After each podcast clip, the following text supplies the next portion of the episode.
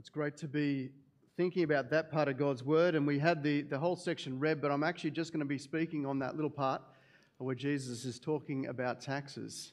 So you might be thinking, but it's not even tax time. Well, kind of is all the time. But let's pray that God would speak to us and uh, that, that this would actually be of great help to us all.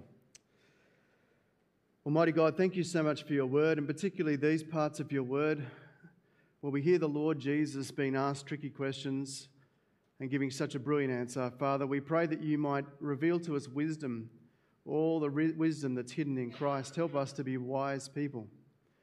And Father, we pray that uh, for those of us, any of us who are a bit scared at the moment, you might give us uh, confidence. For those of us who, who are a bit downcast, you might lift up our heads. And those of us that are a bit self focused, that we might be able to look not at ourselves but at the Lord. And we pray that your word would do more than we can even imagine uh, as we've heard it and as now as it's applied to our hearts. We pray in Christ's name. Amen. Asking questions is really important. Uh, I don't know about you, but I love asking questions. It's my way of learning is to ask questions. I, I, I find it very hard not to ask questions. Um, when I was at Bible college, I literally literally was biting my lip to remind myself to not put my hand up and ask another question. Because we had a tally. Um, one of the men very helpfully had a tally of every time someone put their hand up. And at the end of the week, we found the results of the tally. and I was always in the top three. And I did not want to be in that top three. I wanted to get out of that top three. Um, one of the reasons I started drinking coffee was to help me be better at asking questions because what I found that is if I drink the coffee, it actually helped me to stop and uh, listen to the answer. And uh, maybe I'm giving away too much, but uh, particularly when it's a heavy conversation, I want a really big cup of coffee. Just to remind myself, I ask the question and I stop. Even on Zoom, all those, we, we all became experts on Zoom. Uh, some of us still are. And I found that I had to always, I had it near my lip after I asked the question, just as a signal to people that I'm not speaking anymore. Anyway, I'm not going to do it when the talk, that's okay. Um, the best question askers are those who ask the question and step back and let you answer it. Some of the scariest ones are like that. I used to have this, uh, this wonderful godly man. He's gone to be with the Lord. He's a barrister, Christian man, really godly, sharp mind, beautiful combination of sharp mind and a great heart. And when he came and asked you a question after the sermon, you'd be half terrified and half knowing that you're going to be edified and built up. And, uh, but he would always say, So, Andrew, when you said that, what did you mean? And you'd just be talking, and he wouldn't say anything, and then you'd get yourself saying it more, and he'd kind of get let you tangle yourself up if you made some sort of wandered away from the Word of God. And uh, it was really, really helpful. I'm happy to have questions. Happy to have questions today if there's time. Or happy to take a question or two after the talk, like from straight after the talk. I'm also happy to talk and answer questions after church or even on emails. Um, some people have come from other churches where it's almost forbidden to ask questions. Um, and, and it's sort of seen as a, as a wrong thing to ask a question. Um, but I think because we live under the Word of God, it's okay to ask questions and we need to listen to what, what does God's Word say?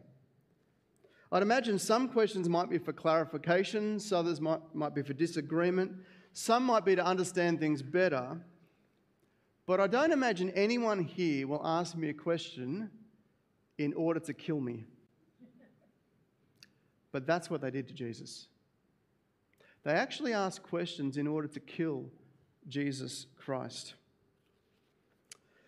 Here's my summary of where things are going today. Uh, Jesus flips a question designed to destroy and to kill him into an answer that actually enables the gospel to flourish all around the world. They planned this question to silence Jesus, and Jesus' answer enabled Christians to be able to speak for the last 2,000 years in an amazing way.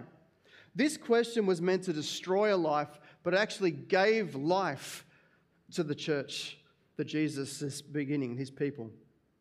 You see, the intention of their question was to destroy and to kill. Gotcha questions are everywhere, aren't they? Um, journalists, I've got quite a few friends who are journalists, and they ask questions to get a scoop, to get a name for themselves, to take down a big name. I actually find it's very refreshing when there's an interview on television where actually it's wanting to find the answers. rather than just trying to score points. Uh, in the movie, um, lots of movies are based around questions as well. An old movie, A Few Good Men.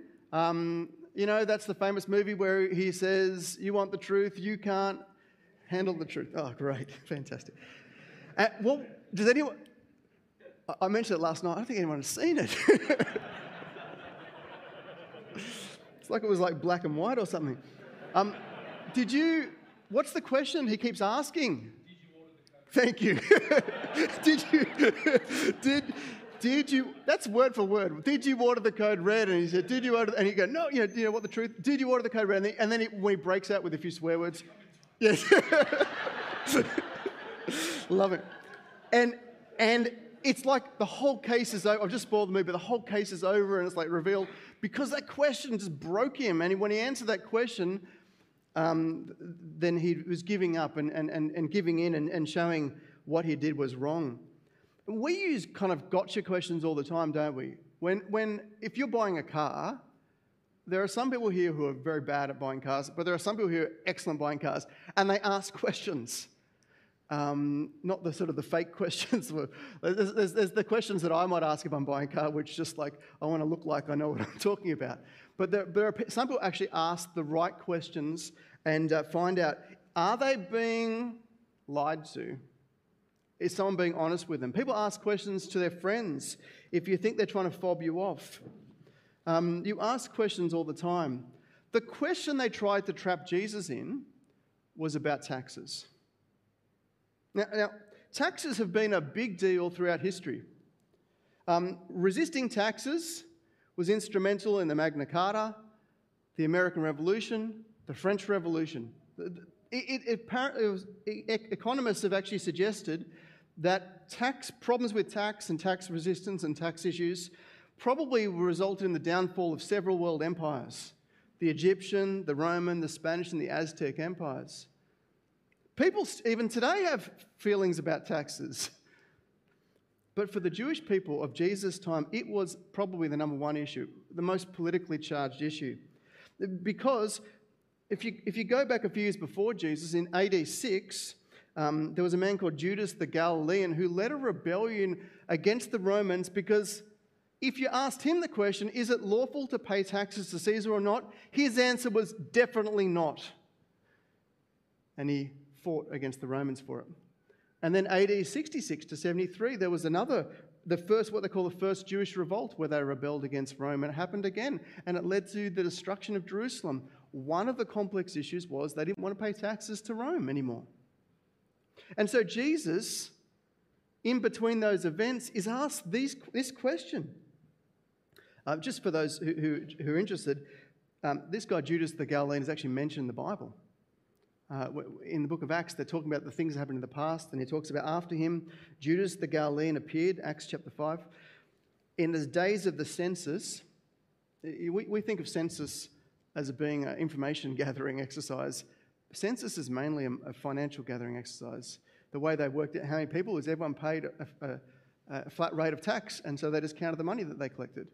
And uh, in the days of the census, um, he led a band of people in the revolt and he was killed and his followers are scattered. And he's mentioned in, in other historians as well. You see, Judas the Galilean, 20 years earlier than Jesus, would have answered the question differently. differently. Is it right to pay taxes to Caesar or not? Their intention for asking the question was to kill Jesus. We know that because uh, even the last few weeks we've been looking through Luke, um, it keeps saying that. Luke, look in the Bible, Luke 19, verse 47. Um, it says, Every day Jesus was teaching in the temple, but the chief priests, the teachers of the law, and the leaders among the people were trying to kill him. Yet they couldn't find a way to do it because his people hung on his words. And so Jesus told this story about the, the tenants um, against the religious leaders who, who the tenants wouldn't give their fruit of the harvest of the vineyard to the owner. They were literally tenants from hell. And uh, the owner of the vineyard would send messages saying, Pay back what's owed, and they wouldn't do it. And eventually he would send his own son, and they thought they would respect him, but they killed the son. And Jesus is saying, That's what's happening right now. You're trying to kill me. And they tried to arrest him immediately after he told the parable. And as we come here in this section, verse 20, they kept a, a close watch on him and sent spies to pretend to be sincere. They hoped to catch Jesus in something he said so they might hand him over to the power and authority of the governor. And they asked him that question Is it right to pay taxes to Caesar or not? This is something I, I forgot. I didn't even notice this. But when Jesus actually pulled up in front of Pontius Pilate, what's the, what's the charge he's given? If you turn over in your Bible to chapter 23, he says, The whole assembly rose and led him to Pilate, and they began to accuse him, saying, We've found this man subverting our nation. He opposes taxes to Caesar and claims to be Messiah. So, this whole idea was huge that they actually accused Jesus of not wanting to pay taxes to Caesar. Is it right to pay taxes to Caesar? was the deadliest question you could be asked. They used flattery. They said, Oh, you're a great teacher. You know, you're wonderful. They used intrigue. They sent spies to ask the question. But they wanted Jesus dead. They couldn't do it themselves. So they thought, what we'll do is we'll trap him in his own words and we'll hand him over to the authorities. The authorities that they were sort of in, implicitly rejecting. But they were the authorities they wanted to do their dirty work, to be killed by the Romans. You see, would Jesus be like Judas the Galilean and oppose paying taxes to Caesar and be killed by the Romans? Or would Jesus recommend paying taxes to Caesar and be seen as a coward and a collaborator, someone who feared people rather than God? Would he be killed by the Romans or would he be abandoned by the crowds? It was brilliant as a strategy. The intention was to destroy and kill him, but Jesus' answer is amazing. Jesus' answer helps put Caesar and God in their right places. His bottom line answer is give back to Caesar what is Caesar's. Someone this morning said to me that their mum used to always quote that to me, they didn't even know it was from the Bible. give back to Caesar what is Caesar's.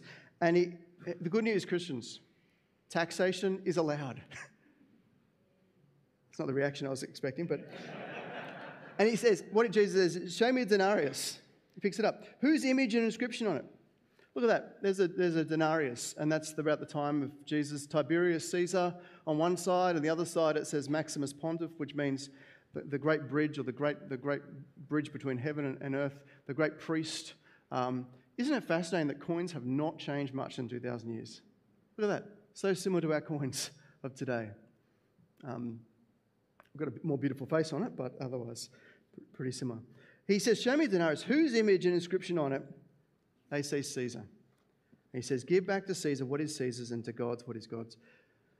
The good news is, as Christians, we're called to pay taxes as it's owed. I was challenged by this within this fortnight. This is not a particular story that glorifies me. I was actually had some tradesmen coming and, and give me a quote, and he said, "You want the cash quote?" And I said, "Yeah, sure." Like I didn't think about it, and he gave me the quote, and it was pretty good. And then he left, and I just thought, "Oh, what's this happened here?" and so I contacted him as soon as I worked it out. I was very slow, and um, and I said, "What's the real quote?" It was a lot more you know, but which, which I did, I took. but, but it struck me that um, it's, it's just acceptable in our culture, and maybe you're running your own business. You got this, this question all the time. Here's the answer give to Caesar what's Caesar's, pay the taxes that are owed. Oh, Christians should be the people who take that seriously and take that responsibility to actually pay taxes when, when they're owed. In the book of Romans, it actually it says this straight up. Romans 13. This is why you pay taxes, for the authorities are God's servant who give their full time to governing. Give to everyone what you owe them. If you owe taxes, pay taxes. If revenue, then revenue. If respect, then respect. If honor, then honor. And he's talking about the Roman Empire. These are not great people. But he's saying if you owe taxes, pay the taxes. If you owe respect, pay the respect. If you owe honor, like treat these people as as they should be because of the position they're in. And we've got to make sure we take this seriously. This is, this is part of Christian obedience. But there's another side to it. Give to Caesar what Caesar's, I think that's the hard part? Give to God what's God's. That's the bombshell. What does it mean, give to God what's God? In the biggest sense, what belongs to God? Everything. The earth is the Lord's and everything in it. The heavens belong to the Lord. Every single thing in creation belongs to the Lord. So he said, give, give, your, give your taxes to Caesar, but everything belongs to the Lord. In, in the context sense, um, Jesus just told a parable about those who don't want to pay what belongs to the master of the vineyard. And then immediately says, gives to God what's God's. Give him the fruit of the vineyard that he demands to act justly, to love mercy, to walk humbly with the Lord. Give him those things that he calls for his people. And, and probably the most focused sense, he uses the coin, doesn't he? And he says, Whose image is on that coin? Whose inscription is written around it? Caesar's, he says. Well, give to Caesar what Caesar's and God's what God's. Where is God's image in this world? The Bible says, of all the things in the world, not the trees, not the animals, not the mountains, not the countries, not even the systems of government, it's you and I, it's people who bear the image of God. In the beginning, God created mankind in his own image. In the image of God, he created them.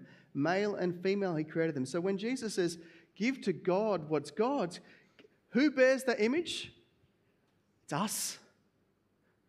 Give yourself to the Lord. And who, whose name, who has the name of God written on them? Is it not God's people? If we bear the name of Jesus Christ? In the Old Testament, when they prayed the prayer, the Lord bless you and keep you, and the Lord make his face to shine upon you, at the, at the end of that said, and by praying this prayer, you will be placing the name of God on the people. Don't, so uh, who bears God's image? All humanity, but who in particular bears the name of God? God's people as that of all of humanity. So, what should God's people do? They pay their taxes to Caesar, and as image bearers and bearers of the name of God, give themselves to the Lord. You, you see, it's the lesser and the greater. Taxes are just coins, notes, checks, and electronic transfers. Give what you need to but give the greater thing, your heart, your mind, your soul, your strength, to the Lord. The lesser is called. See, this is, this is actually, this is revolutionary. Not the kind of revolutionary that overthrows the government, but the revolutionary that overthrows the heart. This is the revolutionary stance that says, all the worst, all I owe the government is money. It's not that much, but what I owe the Lord is everything myself, my soul, who I am. This is, a, this is the, one of the most revolutionary things we can do that will be a costly revolutionary because it won't be a revolutionary where I can tell other people what to do, but it's a revolutionary where I call God to change my own heart. Let me just draw a few lessons out from I'm happy to take a question or two. A couple of lessons. One of them is Jesus' answer has shown us how to answer hard questions. Sometimes people want a yes or no answer. Is it right to pay taxes to Caesar? Jesus didn't just say yes or no, did he? He had this astonishingly good answer. And I think we need to learn from that. That actually, even if someone wants a simple answer, we can actually give a more profound and deep answer to that. And in fact, Jesus does it, shows us not just how to do it, but how to do it skillfully with a visual aid or an image or a metaphor. And I think sometimes in our answering, to use that kind of picture language to make sense is a way to do it skillfully. But even just to answer it simply, we've got to realize that we, someone will say, Is it this or is it this? And you, you, it's actually, we have the permission and the example of Jesus Christ to not have to choose one or the other and to give more information. What is the gotcha question of our time? It ain't taxes. I mean, I, have I've, I've run lots of uh, Christianity Explored, Life Explored courses. Never, ever has anyone said, Is it lawful to pay taxes or not? Um, people, I don't even get a, you don't even get a lot of questions about how do I know that Jesus rose from the dead? How can I trust the Bible as, as an historical thing? I feel like the biggest gotcha question at the time are issues of sexuality. I actually think that's the gotcha question. Taxes, first century, issues of sexuality, I think, are the gotcha questions of our time, aren't they? And I think it actually, people wanted to say, well, is, so is God for certain people or is God against them? You know, actually, want to say, no, God, there's a lot more we can say.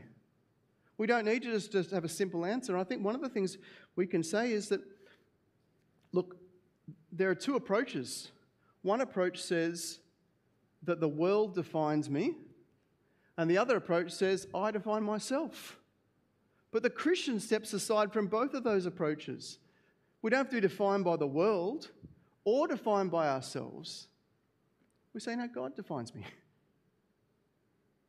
So the modern approach of self definition, the conservative approach of um, being defined by our culture, there's another option. God defines what it is to be a man and what it is to be a woman. And, and there are many other angles to that question as well. I mean, this is why Christ came into the world for all of us to welcome us in, to save sinners, to redeem us. It's not, they're, they're, we're, we're all broken. But God does have a clear design in sexuality. You know, but, but, but Jesus shows us that even though we, we wanted to say, let's give us a simple answer, the actual answer is deep and profound. And it's okay. Jesus gives an example of, and he's actually done it skillfully by using an illustration. I wonder if we need to be thinking like that. Jesus shows what a good answer does in verse 26. They were unable to trap him in what he said in public, and astonished by his answer, they became silent. It wasn't like they immediately thought, oh, great, I'm going to pay taxes to Caesar and give myself to God. They just lost their gotcha. Jesus' answer shows us how to answer hard questions, but his answer also warns us against craftiness in questions. There are many sorts of questions. You can have the same question on the outside with a different intention. So, a lot of people would ask the question about suffering and evil in the world, and they'll do it because something's happened. Like, you know, someone asks it because their mum just passed away. That's a different question to the person who thinks, ah, I'm going to ask the tricky question of the, of the Christian that they've never heard before, which is about why is there evil in the world? I mean, forget the fact that 66 books of the Bible all address the topic. And that's why Christ came in the world to die and to rise again. And that's why God's coming back to return. I think there's a way you answer it is very different for the person who's asking it out of a brokenness as opposed to the person who doesn't really want to hear the answer, they just want to ask the big gotcha question. And Jesus literally saw through it. He said he saw their duplicity. Literally, the word duplicity is the word craftiness. He saw their craftiness and said to them these things. Now, now, the serpent in the Garden of Eden was called to be craftier than all the other wild animals. And what did he do to Adam and Eve? What was the thing that got Adam and Eve? A question. His very first statement, well, not statement, very first thing he said them was a question Did God really say you shouldn't eat from the tree of the knowledge of good and evil? And here you have the same spirit of craftiness, asking questions Should we pay taxes to Caesar? His intention with Adam and Eve was to destroy and to kill them. And his intention with Jesus Christ is to destroy and to kill him. In the voice of the serpent and the voice of these religious leaders' spies, Jesus warns us against craftiness in questions. But, but on the positive side, and this is the bit that the reflection I'm most excited about, Jesus' answer actually enables world mission to flourish. Wherever the gospel goes, the target is not the government or the authorities at the time. The gospel can flourish under a Roman Empire, a Christian majority nation, a secular republic, an Islamic caliphate, a tribe in the middle of nowhere. It, it, can, it can flourish in any sort of situation. You can be Christian and take that message. Wherever you go, who's the Caesar? Give to Caesar what's Caesar's, but give to God's what's God's. It actually can move, it's a message that can move through all cultures because of this. In the book of Acts, in the, the Bible, the gospel goes forward, and the Romans are not the bad guys. In fact, they're respected, they're addressed properly.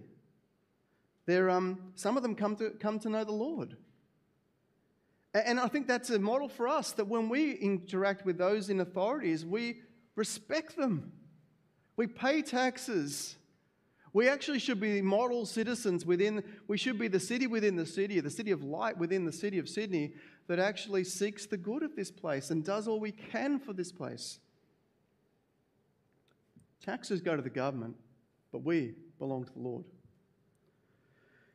So, for, for example, the, um, the, church, the government has rightly uh, included churches with charities when it comes to tax exemptions. We still pay taxes, but, but we're treated like a, like a charity. If that ever changes, is at the end? It'll be hard, but it's not the end. Because we give, we, we just have to give more taxes to say, but we've got to give ourselves even more to the Lord. And um, if that ever changes, it's not the end of the gospel. Do you see the freedom? This actually gives us great freedom if we say, here's the division of, of allegiance. This goes to Caesar, but this goes to the Lord. Jesus' answer actually enables world mission to flourish. But Jesus' answer has also enabled Christians to navigate and endure oppressive regimes. One of the things um, that's really interesting is that the biggest form of persecution around the world is economic persecution. People often think about, you hear the stories of the particular people suffering or losing their life for Christ, but, but that is the, by far the minority. The majority, 95 or whatever percent, persecution is economic. You can't get jobs if you're a Christian. You can't get government welfare if you're a Christian. You, you, your business can't be registered if you're a Christian. Your church can't have a building if you're a Christian. It's the economic things, which is very hard. Um, in fact, there's in some in some situations there's a um, in Islamic law there's a thing called dhimmitude, um, which is a status for people who are protected people in an Islamic revolutionary country. So if you a, um, a Christian or a Jew, someone who believes in God and believes there's an end judgment, you can be a protected person, safe from any other abuse. But the problem is you have to pay a tax. And imagine if you're a Christian living in a place where there's a special tax only applying to the Christians and the Jews in that place. What is the Christian to do in that situation? It's pretty obvious pay the tax, give to Caesar what Caesar's. That's hard, right?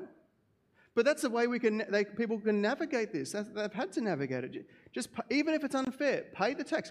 They all thought it was unfair that Rome was, was extorting all the money out of Jer- Jerusalem. Pay the tax. But there's a line, isn't it, that you can cross? And uh, I'll give you the example from communism. There was a, a great book, um, really, a really tragic book, uh, but a sobering book called Tortured for Christ about the Romanian Christians when, when Romania was a communist country.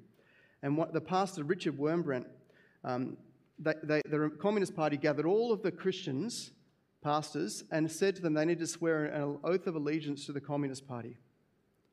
And most of the pastors did. But Richard Wurmbrand didn't, and he ended up going to jail and being tortured for it. I actually think this is why this line of Jesus is so helpful. Give your taxes but don't give your soul. This is, you, you can give your taxes to Hitler, but you don't sell your soul to Hitler or Stalin or anyone else. This crosses all political divides. Pay your taxes, be a good citizen, but don't sell your soul to any government. Your soul belongs to the Lord. You're a free person, a citizen of heaven. Pay your taxes um, and, and, and live in that freedom. And I think, and I know there's a lot of complicated issues in between, but I think Jesus gives us the categories of how to negotiate between Caesar and between God. You might ask a tricky question like, what if your taxes go to really bad things? well, what if the things that you oppose, maybe your taxes go towards oppressing poor people, or your taxes going towards funding abortions that you think is wrong, your taxes go to invading other countries or committing genocide? what do you do?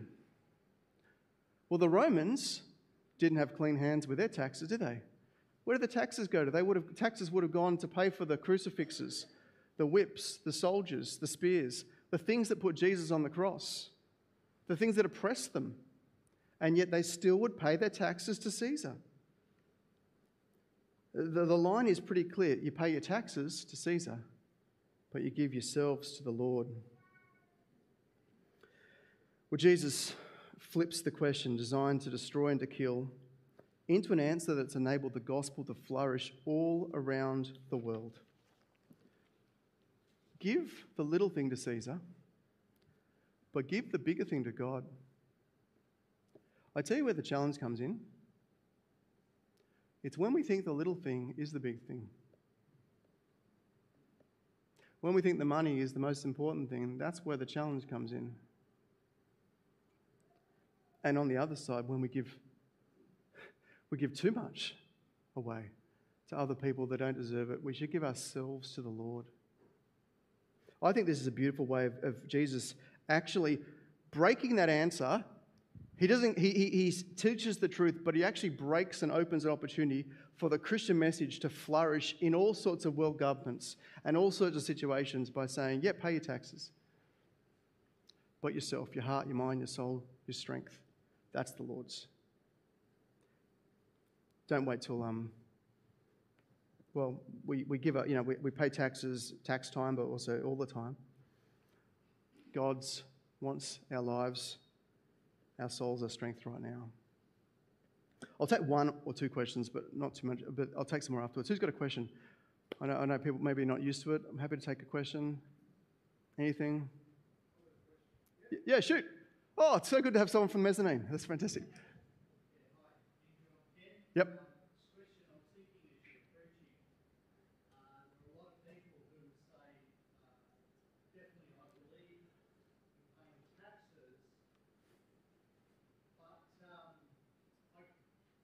That's right. Keep going. I cannot uh, trust the government to spend my money wisely. Yeah. So I'll avoid taxes where I can Yep. and, um, and spend it where I think it is most Sure.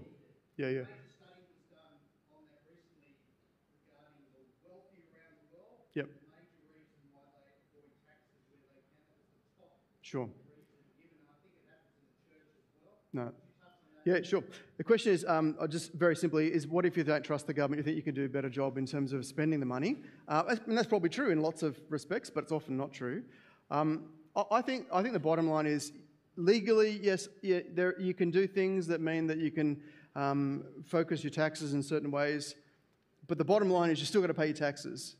And I, and I think there's a, a very close line to that that I think is a dangerous line people will try to minimize the amount of things that they pay too much so that they're actually basically not um, being model citizens. Um, I, I think Christians should be, um, have a healthy skepticism, but that skepticism doesn't deny the teaching of Jesus, which says pay taxes. I think Christians should pay their taxes. And I think um, if, if you don't, um, then I, I think you- you're not living out what, you know, what Christ is calling us to do. Um, but, but I think what, what the wonderful thing about Christians is we don't have to stop at taxes. We, we want to help the world, pay your taxes, then go overboard with other money and help other people. Invest directly in those things you do. It's not one or the other. You know, there's no limits on, on the generosity. So, so pay your taxes and then be generous. Yeah. Yep. One more question. Yep. I was about to ask that question. Yep. Using your extra money, Mm-hmm. you pay your taxes. Excuse me. To go against a government policy. Mm. Um, say, for instance, you use that abortion. Mm-hmm. So you, you pay your taxes so they fund abortion. You put your money in to stop the abortion. Well, you, you, yeah, if, if there's something you felt passionate about. So I think, for instance, I think on that issue, I think the church has been pretty bad on, on the way we deal with abortion in both sides. And I'm, it's like week three, I'm talking about the heavy topic. But, but um, I think people who, who don't listen to what the Bible says, like the Bible says life is precious, okay? And I, and I think we need to be, be doing that. But I think sometimes Christians who also on the other side, who are very uh, have a, a stand against it, I think can still encourage a culture of it happening because people want to hide the fact that they've had children and, not be open um, in their churches. And I think actually even better way than funding it to opposing it, I think is funding it to supporting mothers having having their children and um, and raising them in other ways. Like there's a beautiful charity called Diamond. Um, is it Diamond Women charity? I think it is. Where we're actually supporting women to continue um, who, who who feel the economic pressures of of of, of to, to abort, and so you, you actually could be funding in that. So I think use I think pay your taxes. You, you can't you're not responsible where it goes. You just pay it. But then use your money however you think in terms of what you think is the right thing to do as a Christian, whether it be that issue or any other issue. Um, I think that's right. Okay, controversial. Oh, last question. Yes. Um, what Ooh. yeah, it's only overseas. They don't have bribery here.